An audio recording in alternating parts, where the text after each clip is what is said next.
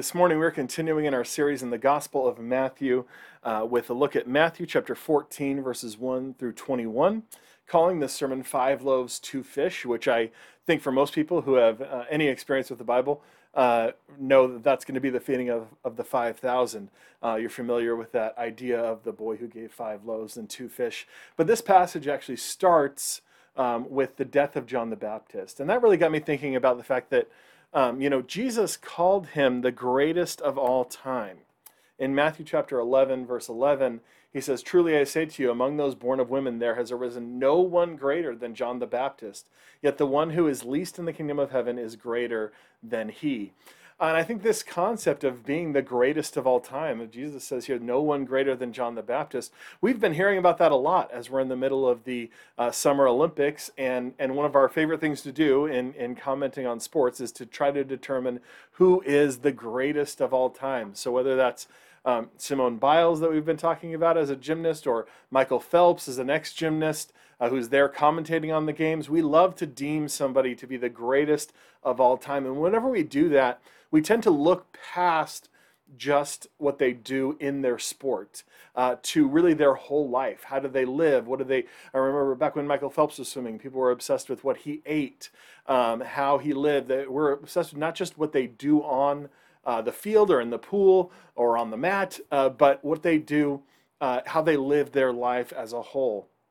And that's really what we think about when we see John the Baptist, that we want to look at his life as a whole. And that today, we're not only going to consider how he lived, but we'll consider how he died. We'll look first here at verses 1 through 12, the death of John.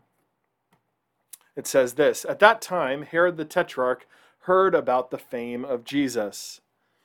And he said to his servants, This is John the Baptist. He has been raised from the dead. That is why these miraculous powers are at work in him. For Herod had seized John and bound him and put him in prison for the sake of Herodias, his brother Philip's wife. Because John had been saying to him, It is not lawful for you to have her. And though he wanted to put him to death, he feared the people, because they held him to be a prophet.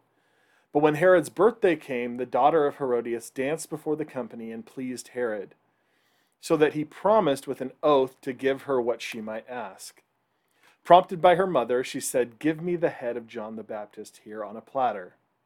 The king was sorry because of his oaths and his guests, but, be, but because of his oaths and his guests, he commanded it to be given. He sent and had John beheaded in the prison, and his head was brought on a platter and given to the girl, and she brought it to her mother. And his disciples came and took the body and buried it, and they went and told Jesus. So we see first in this passage Herod's guilt and paranoia. This passage almost all occurs in flashback. In fact, it, at the beginning of this passage, verse 1 says, At that time, Herod the Tetrarch heard about the fame of Jesus. In verse 2, he said to his servants, This is John the Baptist. He has been raised from the dead. So, what we see here is that Jesus, as he's doing these miracles and he's becoming, gaining in fame, gaining in popularity, um, the the people start to talk about him more, and Herod eventually hears word of Jesus and his great deeds, and he determines this is John the Baptist who's been raised from the dead, and that comes from his deep sense of guilt and a sense of paranoia. He feels guilty because he executed John the Baptist when he knows that it was wrong to kill John because he hadn't done anything wrong. Um, and in fact, he killed him because of the wrong that he had done that John was calling out. Um, and consequently, now he's paranoid uh, and believes that John has risen from the dead uh, and taken over the body of Jesus in some way. Right? He's, he's, he's saying that somehow John's spirit is reanimated in Jesus or something to that effect. He doesn't really know. The point is, he's guilty and paranoid because of what he did. And then Matthew's going to recount what he did. And what he did rose from John's condemnation. John had condemned Herod's marriage, and in reality, Herod's second marriage.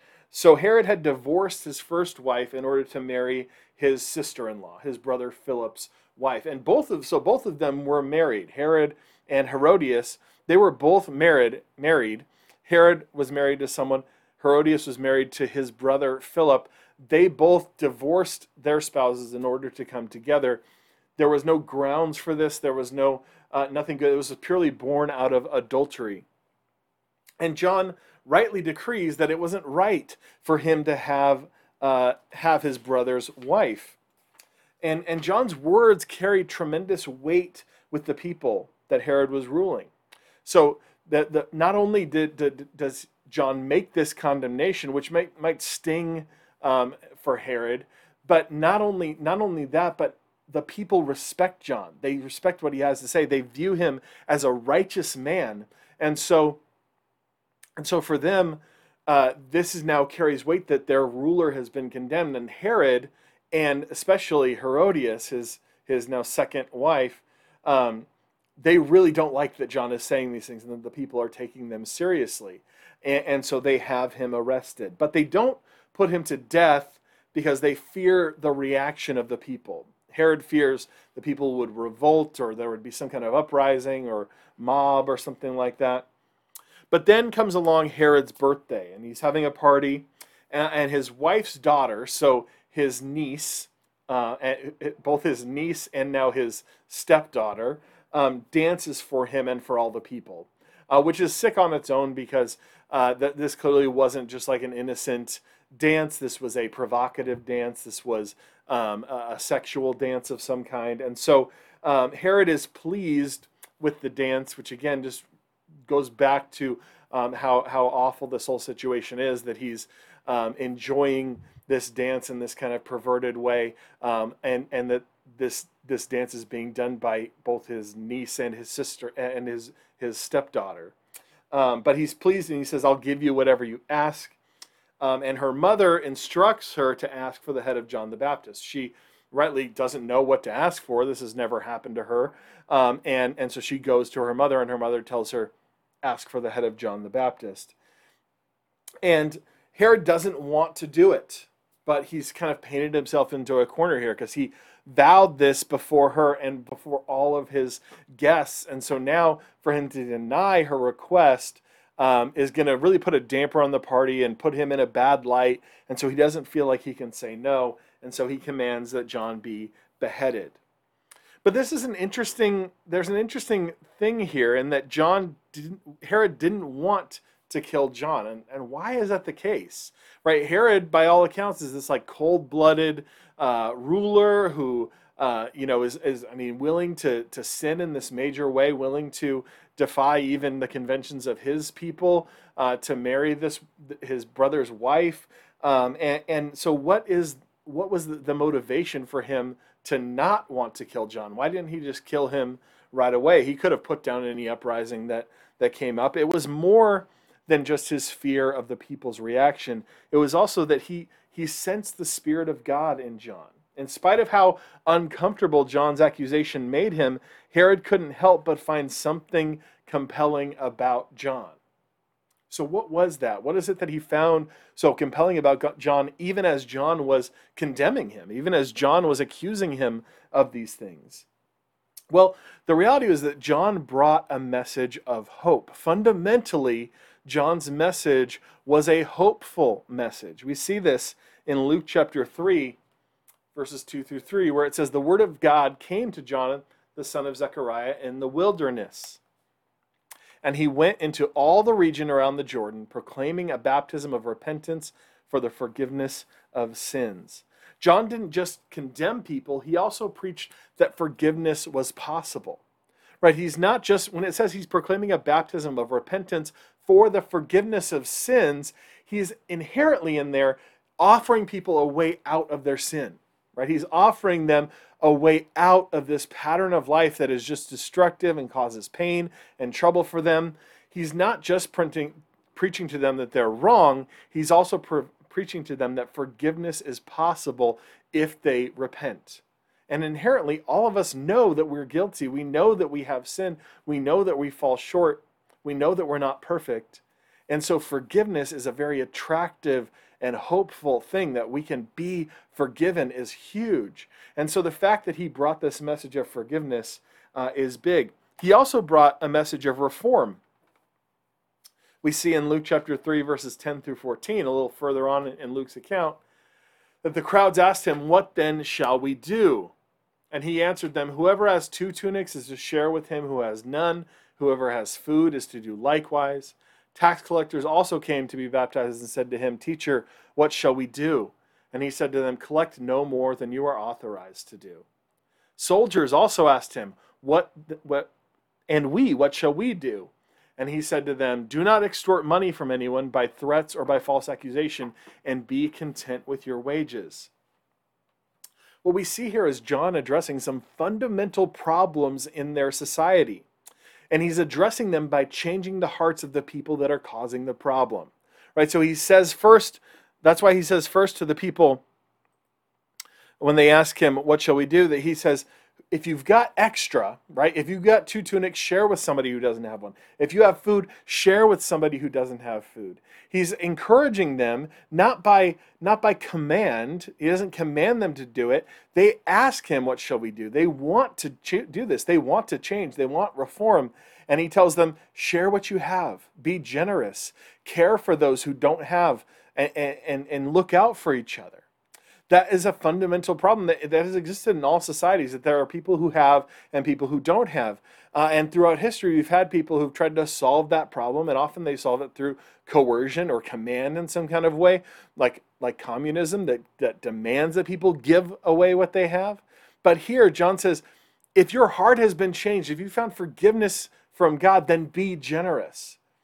This is out of their desire to change not a not forcing them to change. It's a big difference that John is saying here be generous with what you have. He also addresses the tax collectors who were a major menace because they were basically given uh, the right to steal from the people, to take more than they were authorized to take. That was, in fact, how they made their living and how they would get rich was by taking more than they were they were authorized to do. And there was no checks on that. The Roman government knew they were doing it and they were fine with it. They were basically fine with them doing taking whatever they could get away with as long as they gave the tax that the, the, the Rome that Rome asked them to. And he says so when they come to him and they ask, "Okay, what should we do now that we've repented and now that we've gotten forgiveness from sins? How can we respond?" He tells them to collect no more than they're authorized to do. He says, "Just take what you're what you're given. Take what you have been given. They, they had a salary built into the amount that they were asked to take by the Roman government, and he tells them just take what you're authorized. Don't take more. Don't extort the people. Same as soldiers. Soldiers were a major problem for the peop- for the common people because they could extort them, they could take pe- things from them, they could threaten them with uh, being jailed or or fined in some way. And he tells them when they ask, "What shall we do?" He tells them, don't extort money from people, don't make false accusations, don't make threats, be content with your wages. So he brings this message of reform to the people. Um, he doesn't prescribe drastic measures, he, he simply calls people to do what is right. We also see that John brought a message of good news. Good news. If we jump a little further in Luke's account, it says, So with many exhortations he preached good news to the people. But Herod the Tetrarch, who had been reproved by him for Herodias, his brother's wife, and for all the evil things that Herod had done, added this to them all, and he locked up John in prison. So Herod locked up John, but John had gotten through to Herod on some level. He brought a message of good news. It was viewed in a positive light, not just by the people, but also by Herod. It got to him deep down, Herod knew that John was right. There was something itching at him deep inside that he knew this is a godly man. He respected John and liked listening to him, even though he told him hard truths. Mark tells us that Herod feared John, knowing that he was a righteous and holy man, and that and he kept him safe. When he heard him, he was greatly perplexed, yet he heard him gladly. So Mark there gives us this insight that John could speak in such a way that he could tell Herod that his marriage was wrong, that his marriage was unlawful, that he could condemn all the other evil that Herod would do, and yet Herod wanted to listen to him. It tells us that Herod was greatly perplexed. He was confused of like, why do I just want to kill this guy? Instead, he heard him gladly. He, you can imagine John even in prison and Herod coming and visiting him and them talking through the bars and, and Herod just wanting more and more and more to hear him. He knew that he was righteous, he knew that he was holy. So even though he was condemning him, he still kept him safe until the end. And then we see that the greatest of all time was beheaded. We already looked at that passage where Matt, uh, J- Jesus proclaims John to be the greatest of all time. And we should con- consider the implications of this statement and, and John's untimely demise. The fact that Jesus still said this is the greatest man of all time, and yet he was beheaded. Even though John was the greatest of all time, God allowed him to live a life of poverty and isolation, and ultimately to be arrested and beheaded. What this shows us, and what is crucial because of all the false teachings that exist in the church today around this idea of prosperity um, and, and blessing if you do what God asks you to do, we see that John did exactly what God asked him to do, and yet he lived this life. He, he lived out in the wilderness. He was isolated. Even if he, he had people coming to see him, but it doesn't seem that he had a, a, great deal of friends. It doesn't seem that he had a partner. He, he was pretty much alone, isolated. He was living this unique life. And he was poor. He lived out in the wilderness. He, he wore simple clothes, ate bad food.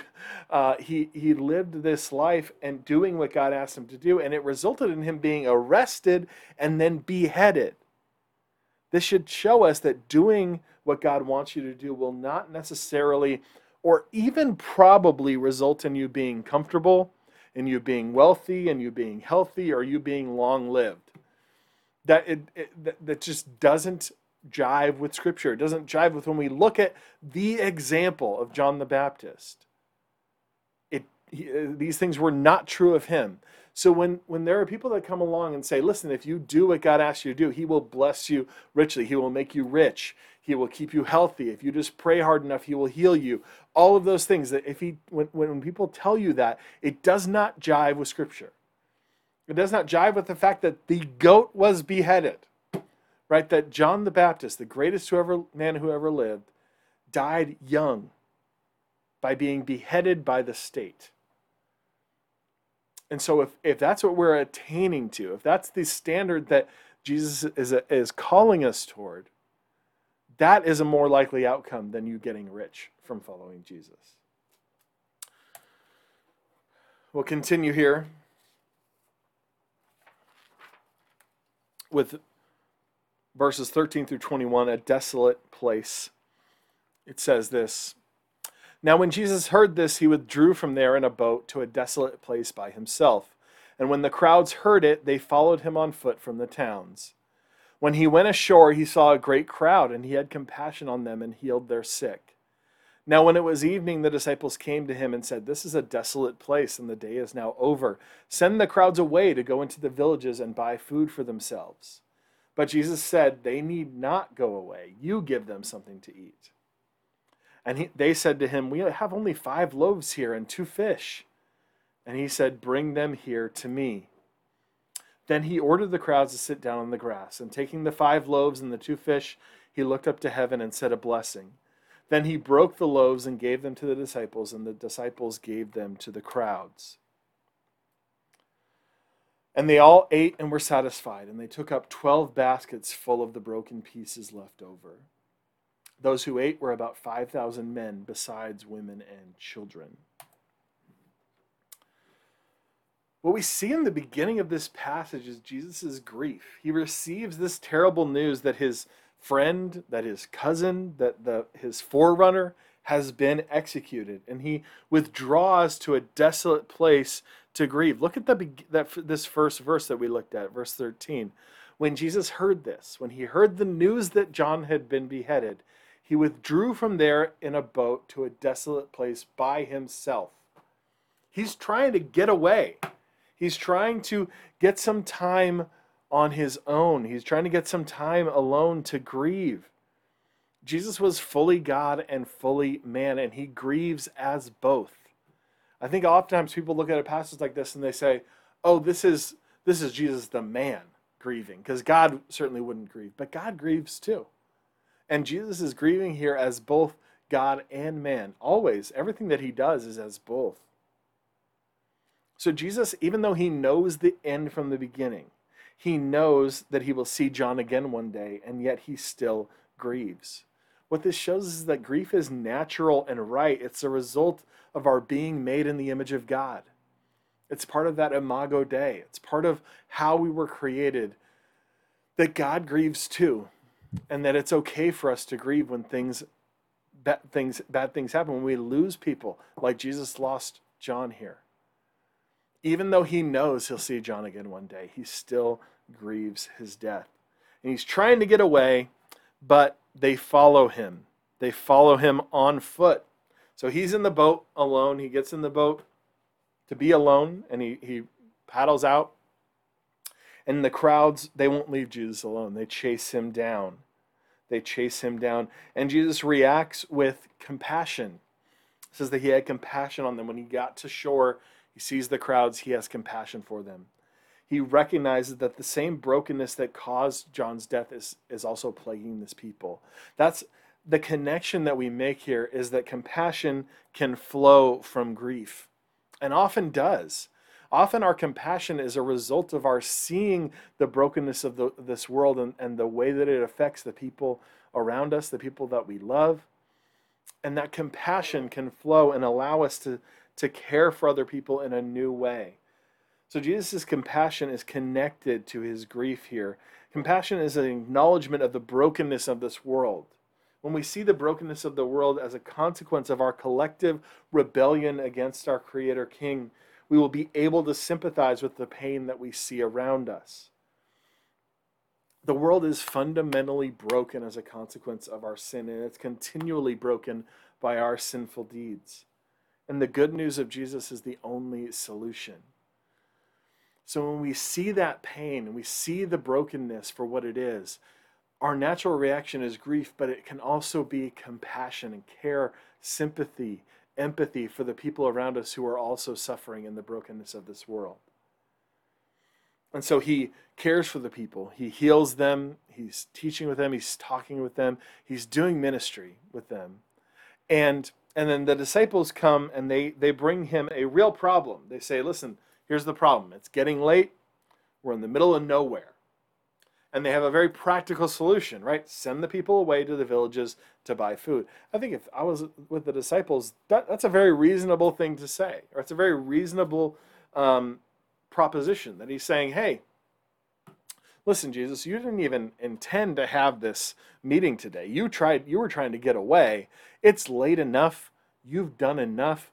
Let's send the people away. They can get something to eat. We'll go get something to eat we can have some time alone. If you want to go get away, you can get away. But let's just end this session. Like, this is enough. You did enough work today. You're grieving still the death of your friend. Like, let's let's just wrap it up here. But he tells them, you give them something. he tells them in this moment, no, no, no, you, they don't need to go away. You need to give them something to eat. You need to care for them. Essentially, Jesus tells them that the people's problem is their problem, that they are responsible to feed the people. And, and let's be clear, this is an unreasonable request that Jesus is making of them. It's an unreasonable request. How are they possibly to feed the people? It's a huge crowd. There's nowhere to buy food even if they could buy food, there isn't anywhere to buy it, right? They, they, it would cost way too much for them to try to feed this people if they could buy food, and yet they can't even. There's there's no shops around. There's nowhere to. There aren't even houses that they could go to. They're in the middle of nowhere. It's an unreasonable request, and that that's the position Jesus puts us in sometimes, where He puts us in a situation where He asks us to do something, and we go, I don't see how I could possibly do this. I don't see how I could possibly reach this person that you've put in my life. I, they, they seem like they've got all kinds of walls up. I don't know how I could possibly serve in this way. I'm so busy. I, I don't think I have the time. I don't think I could possibly do these things that you're asking me to do. Sometimes He asks us things that are unreasonable. And in those moments, it is our responsibility to turn to Him. So we'll see what the disciples do. The disciples do their best, right? You can imagine that this was a, a half hearted attempt to to find food. Um, they begin asking around to see if anyone in the crowd brought food. They find a boy who has five loaves and two fish, as, as John, John's account tells us. Matthew doesn't mention this boy, but John does. It says, One of his disciples, Andrew, Simon Peter's brother, said to him, There is a boy here who has five barley loaves and two fish, but what are they for so many? I think their off, offer of these five loaves and two fish is uh, really more. I, here, here's what I think the situation was. If I was the disciples, here's what I think I would do. If I was told, like, no, you give them something to eat, I would go, okay, let's prove to Jesus how little food there is here and go around and ask people and find this kid who's got five loaves and two fish, bring them to Jesus and say, look, this is all the food we could find. Hoping and, and, and assuming that he'll say, you know, you're right, that was unreasonable. Go ahead and send him away and, and, and we'll, we'll pick this up in the morning. That, that's, where, that's where my heart would be. That's a, like practical, reasonable person to go, like, let's just prove this to him that it's not going to work. And, and so th- they make this offer, and Jesus is thrilled. He's like, great, this is, this is plenty, which I think just leave them scratching their heads going, what? How is this possibly going to be enough? And yet, Jesus feeds 5,000 families, notice. It tells us that it was 5,000 men besides women and children. So essentially, it's saying 5,000 families. Maybe some men were there on their own, uh, maybe some women were there on their own, but we can kind of assume that this was 5,000 families. Um, so really way more than 5,000, at least 10,000, uh, probably more than that.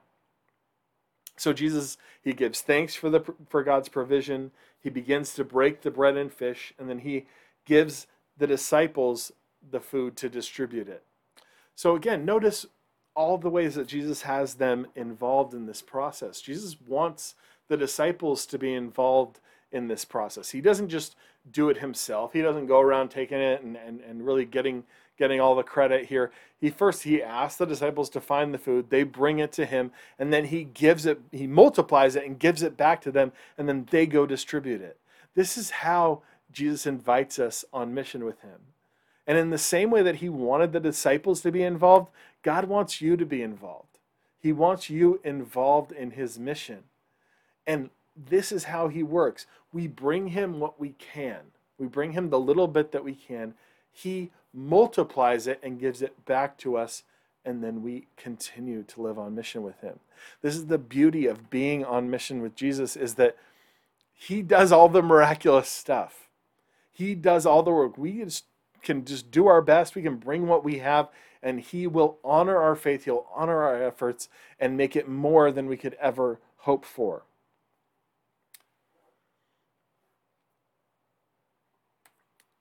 We see at the end that there are 12 baskets of leftovers in, the, in telling of this miracle, Matthew again points to Jesus here as the better Moses, which is really the point of these 12 baskets is anytime you see the number 12 really in, in scripture, it's pointing back to the 12 tribes of Israel, God's chosen people. And here, these 12 baskets of leftovers, they point to the 12 tribes of Israel. And it points us back to God providing manna for the people in the wilderness. So just as he provided manna for the people in the wilderness, here Jesus provides bread and fish to the crowd, this crowd of Jews. There are 12 baskets of leftovers. There will always be more than enough for what God wants to do. Listen to that again. There will always be more than enough for what God wants to do. His miraculous provision teaches us that we can rely on Him to provide for our needs when it suits His will we see two realities playing out here. We see the first in that God didn't rescue John the Baptist. John didn't rescue John the Baptist. God never even fed him very well, right? Locusts and honey. That that I, that's it's highly doubtful that was his like preferred diet, the thing that he like wanted to eat more than anything. No, that's just what God provided to him. Here, and, and then he gets arrested. God doesn't rescue him. He gets beheaded. God doesn't stop it. That was within God's will. And then here in the in, in this desolate place, God provides fish and bread for all of the people in excess. There's always more than enough for what God wants to do, and we can rely on Him to provide for our needs when it suits His will. But it's always in submission to what He wants. And sometimes He wants us to go through hard things. Sometimes He wants us he, he needs us as part of his plan for our lives that we will go through hard things. We can trust God to care for us, to provide for us, to lead us to what is truly good. And what is truly good is defined by Him. And we can trust and believe and rely on that. But it is within what He wants. He is the King. His will is the final word. And it is what we should want more than anything else is His will. This is why we pray, as Jesus taught us in Matthew 6 10, Your kingdom come, your will be done on earth as it is in heaven. This is why Jesus, before the cross in the Garden of Gethsemane, he prays, Father, if you are willing, remove this cup from me. Nevertheless, not my will, but yours be done. Jesus prayed, Not my will, but yours be done. He submitted himself to the Father. Can we pray that as well? Can we pray, Your will be done on earth as it is in heaven? Can we pray, your not my will but yours be done. Even when it means as in this case jesus was going to the cross. He asked that that cup be taken from him that he not have to go through it but he submitted himself to god's will. Can we do the same? We'll wrap up with this. Three takeaways from today's message. Number one speak the truth in love as john the baptist did. I was so struck in this passage this this time around. I, that's the beautiful thing about the bible is that we can always notice something new. It's always all, always there. All the truths are always there, but different things get highlighted to us. And the thing that stuck out to me in this passage is the fact that Herod didn't want to kill John because he respected him, because he liked listening to him. He recognized his righteousness, his holiness. He recognized the Spirit of God in him. And so John was able to say these hard things and yet still keep Herod's respect. Can we do the same with the people in our lives that God calls us to, to speak to? Can we speak the truth in love the way that John did? Number two, allow compassion to flow from your grief. Grief is natural, it's a, it's a part of living in this broken world, it's a recognition of the fact that this world has been broken and continues to be broken by our sin. Can we be compassion, compassionate in response.